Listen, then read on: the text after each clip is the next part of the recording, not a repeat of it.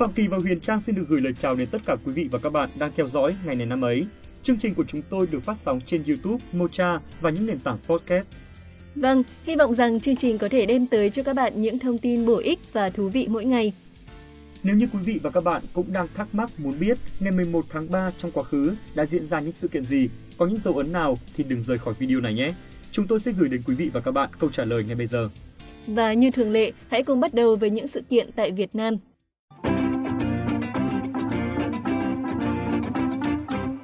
Quý vị và các bạn thân mến, cách đây 77 năm, ngày 11 tháng 3 năm 1945, cuộc khởi nghĩa Ba Tơ ở Quảng Ngãi đã nổ ra và giành thắng lợi vang dội. Đây là cuộc khởi nghĩa giành chính quyền đầu tiên trong cả nước, nhanh chóng lan rộng, cổ vũ quân và dân tỉnh Quảng Ngãi nổi dậy cướp chính quyền. Trưa ngày 11 tháng 3, tại Suối Loa, ban lãnh đạo khởi nghĩa đã họp để xác định quyết tâm tiến hành khởi nghĩa cướp chính quyền ở Ba Tơ. Hội nghị đã phân công nhiệm vụ cho các đồng chí trong ban lãnh đạo cuộc khởi nghĩa phụ trách địa bàn và nhanh chóng tập trung lực lượng tại Ba Tơ để tiến hành khởi nghĩa. Quân chúng từ Trường An, Suối Loa, Nước Lá, Nước da nổi dậy làm chủ xóm làng và tham gia giành chính quyền ở Châu Lị Ba Tơ. Chiều ngày 11 tháng 3 năm 1945, từ các ngã đường, đồng bào kinh thượng, tay cầm giáo mát, dao dựa, cờ đỏ sao vàng, dương cao biểu ngữ, kéo về sân vận động Ba Tơ tham dự meeting, nghe phát biểu của đại diện tỉnh ủy và mặt trận Việt Minh, hô vang các khẩu hiệu ủng hộ cách mạng. Sau cuộc meeting, đội quân du kích gồm 17 đồng chí cùng với quần chúng nhân dân nhanh chóng chiếm đồn Khố Xanh, nhà kiểm lý, buộc tên Chi Châu Ba Tơ giao nộp toàn bộ vũ khí, giấy tờ, con dấu cho lực lượng khởi nghĩa. Chính quyền địch ở Châu Lị Ba Tơ nhanh chóng tan rã. Thừa thắng, lực lượng khởi nghĩa tiến đánh đồn Ba Tơ, toàn bộ bọn lính khố xanh và chỉ huy đồn Ba Tơ buông súng đầu hàng, khởi nghĩa Ba Tơ thắng lợi. Đến sáng 12 tháng 3, Ủy ban Nhân dân Cách mạng Lâm Thời và đội du kích Ba Tơ chính thức ra mắt, thành lập chính quyền nhân dân cách mạng huyện Ba Tơ. Ban lãnh đạo khởi nghĩa đã thành lập đội du kích Ba Tơ gồm 28 đội viên, làm lễ tuyên thệ tại bãi hàng én với khẩu hiệu hy sinh vì Tổ quốc. 17 đồng chí cùng với quần chúng nhân dân nhanh chóng chiếm đồn Khổ Xanh. Từ thắng lợi của khởi nghĩa Ba Tơ, Quảng Ngãi cũng là một trong những địa phương khởi nghĩa giành chính quyền sớm nhất trong cả nước, góp phần vào thắng lợi của cuộc tổng khởi nghĩa giành chính quyền trong cách mạng tháng 8 năm 1945. Từ ngày 9 tháng 3 năm 2018, các địa điểm gắn liền với cuộc khởi nghĩa Ba Tơ cách đây 73 năm trở thành di tích quốc gia đặc biệt. Đó là 1. Lò gạch nước năng, nơi thành lập tỉnh ủy Quảng Ngãi vào cuối tháng 12 năm 1944. 2. Nhà đồng chí Trần Quý II, nơi tỉnh ủy lâm thời tổ chức cuộc họp bất thường vào ngày 10 tháng 3 năm 1945 quyết định khởi nghĩa cướp chính quyền. 3. Tròi canh Suối Loa, nơi tỉnh ủy Quảng Ngãi họp khẩn cấp vào trưa 11 tháng 3 năm 1945 để quyết định chuyển hướng khởi nghĩa giành chính quyền tại huyện Lị Ba Tơ. 4. Đồn Ba Tơ, nơi trú đóng của đội lính do tên đồn trưởng người Pháp chỉ huy kiểm soát Châu Ba Tơ bị quân khởi nghĩa đánh chiếm trong đêm 11 tháng 3 năm 1945. 5.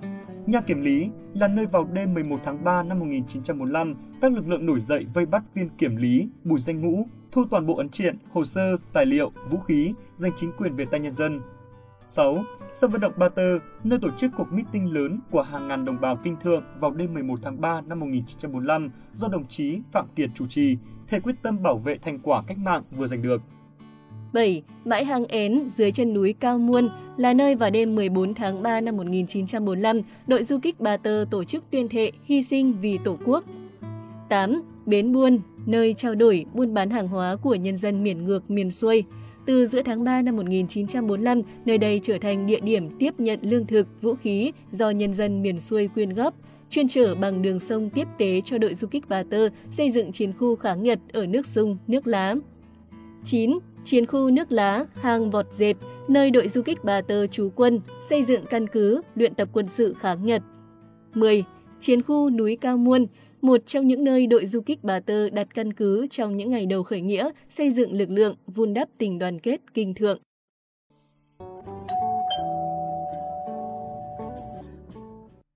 Và trên đây cũng là sự kiện trong nước đáng chú ý duy nhất của ngày hôm nay. Ngay bây giờ, xin mời quý vị và các bạn cùng tới với những sự kiện trên thế giới.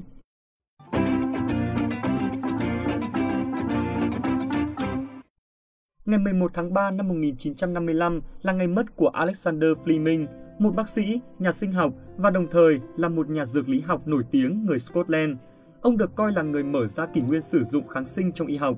Ông đã được trao giải thưởng Nobel về y học năm 1945 cùng với Boris Chen và Howard Florey về việc tìm ra và phân tách được penicillin, được coi là loại kháng sinh đầu tiên trong việc điều trị những bệnh nhiễm trùng. Alexander Fleming sinh năm 1881 ở Lockville, xứ Scotland, phía bắc nước Anh.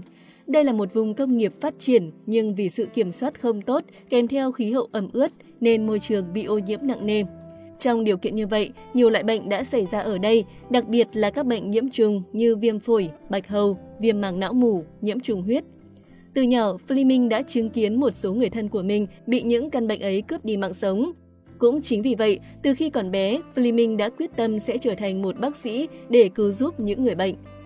Fleming đã thi đậu vào nơi ông muốn học, đó là trường y bệnh viện St. Mary, London. Ông luôn dẫn đầu lớp trong các môn học, nhất là các môn về miễn dịch học. Khi vừa tốt nghiệp năm 1906, ông được nhận làm phụ tá cho Ambrose White, một người đi tiên phong trong lĩnh vực vaccine.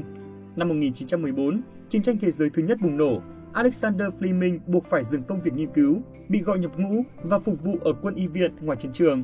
Sau khi chiến tranh kết thúc, Fleming được giải ngũ, ông trở lại phòng thí nghiệm ngày xưa ở Học viện St. Mary và tiếp tục công việc nghiên cứu đã bỏ dở của mình. Với niềm đam mê nhiệt huyết, Fleming đã tìm ra chất penicillin. Ông đã đem phát hiện của mình ra công bố vào năm 1929, đồng thời cũng nói rằng vào lúc đó ông chưa thể chiết tách được penicillin từ nấm penicillin. Trong 10 năm sau đó, ông âm thầm làm các công việc khác trong khi vẫn tìm cách chiết tách penicillin. Còn báo cáo của ông về penicillin dần rơi vào quyên lãng khi giới y học lúc đó cho rằng nấm chỉ đem lại bệnh tật chứ không thể chữa bệnh được. Trong những năm của thập niên 1930 và 1940, các nhà khoa học ở Anh và Mỹ đã đánh giá nhiều chủng khác nhau để xem liệu loại nào có thể được sử dụng để sản xuất hàng loạt penicillin. Và loại thuốc này đã cứu hàng nghìn binh lính và dân thường bị thương trong Thế chiến thứ hai. Lúc này, phát minh của Fleming đã được cả thế giới công nhận. Vì vậy, vào năm 1945, giáo sư Alexander Fleming được trao tặng giải thưởng Nobel về y học cùng với Boris Chen và Howard Florey. Alexander Fleming qua đời năm 1955 khi ông 74 tuổi. Một lễ tang đơn giản đã được tiến hành tại nghĩa trang của nhà thờ Thánh Paul, London.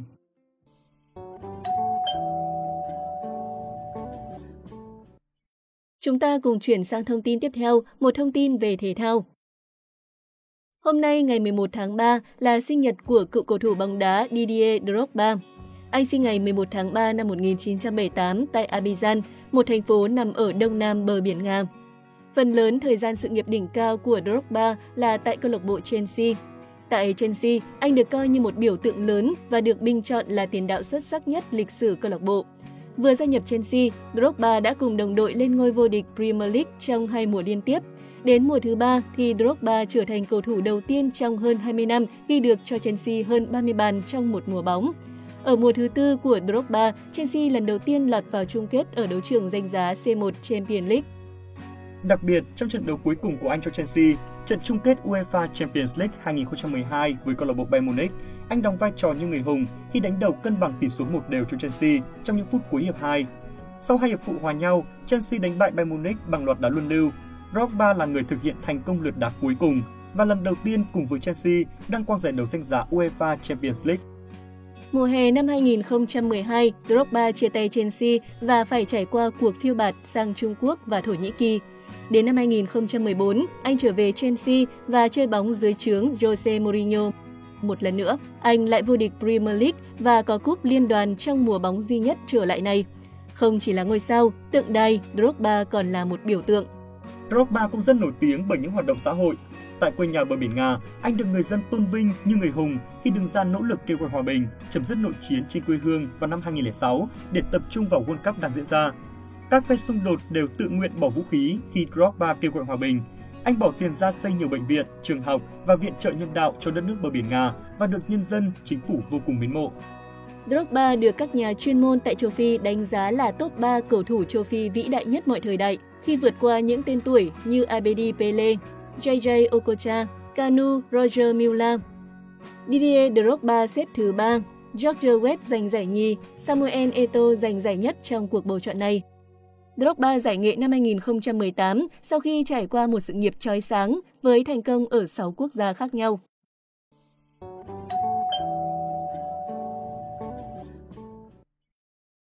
Và bây giờ sẽ là thông tin cuối cùng của ngày hôm nay. Ngày 11 tháng 3 năm 2020, Tổ chức Y tế Thế giới đã chính thức tuyên bố sự bùng phát của dịch viêm đường hô hấp cấp COVID-19 do chủng mới của virus corona SARS-CoV-2 gây ra là đại dịch toàn cầu. WHO định nghĩa đại dịch toàn cầu là một căn bệnh bùng phát và lây lan trên phạm vi toàn thế giới. COVID-19 bùng phát tại Trung Quốc hồi tháng 12 năm 2019. Tính đến nay đã lây lan sang hơn 200 quốc gia. Vậy là đã hơn 2 năm chúng ta chung sống với dịch bệnh. Có thể nói rằng COVID-19 đã ảnh hưởng sâu rộng đến mọi mặt của cuộc sống, khiến chúng ta phải trải qua những ngày chưa từng có trong tưởng tượng. Dự báo tình hình dịch sẽ tiếp tục diễn biến phức tạp. WHO và các quốc gia nhận định dịch chưa thể kiểm soát được trước năm 2023, đặc biệt là biến chủng mới Omicron và các biến chủng khác tiềm ẩn nhiều nguy cơ chưa lường trước được. Việc chúng ta cần làm hiện nay là tìm cách thích ứng với đại dịch. Đầu tiên, phải thay đổi nhận thức về đại dịch, hiểu rõ các khả năng lây nhiễm, không hoang mang và lo lắng, không sợ hãi thái quá.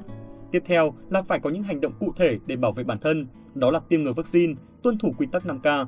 Đồng thời cũng cần chú ý đến vấn đề sức khỏe cá nhân, nâng cao sức đề kháng của cơ thể bản thân mình bằng cách ăn đầy đủ chất dinh dưỡng, tăng cường rau quả. Chúc tất cả quý vị và các bạn sẽ an toàn trước đại dịch.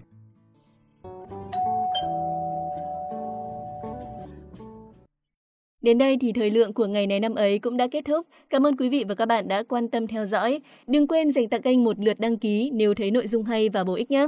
Còn bây giờ thì xin chào và hẹn gặp lại.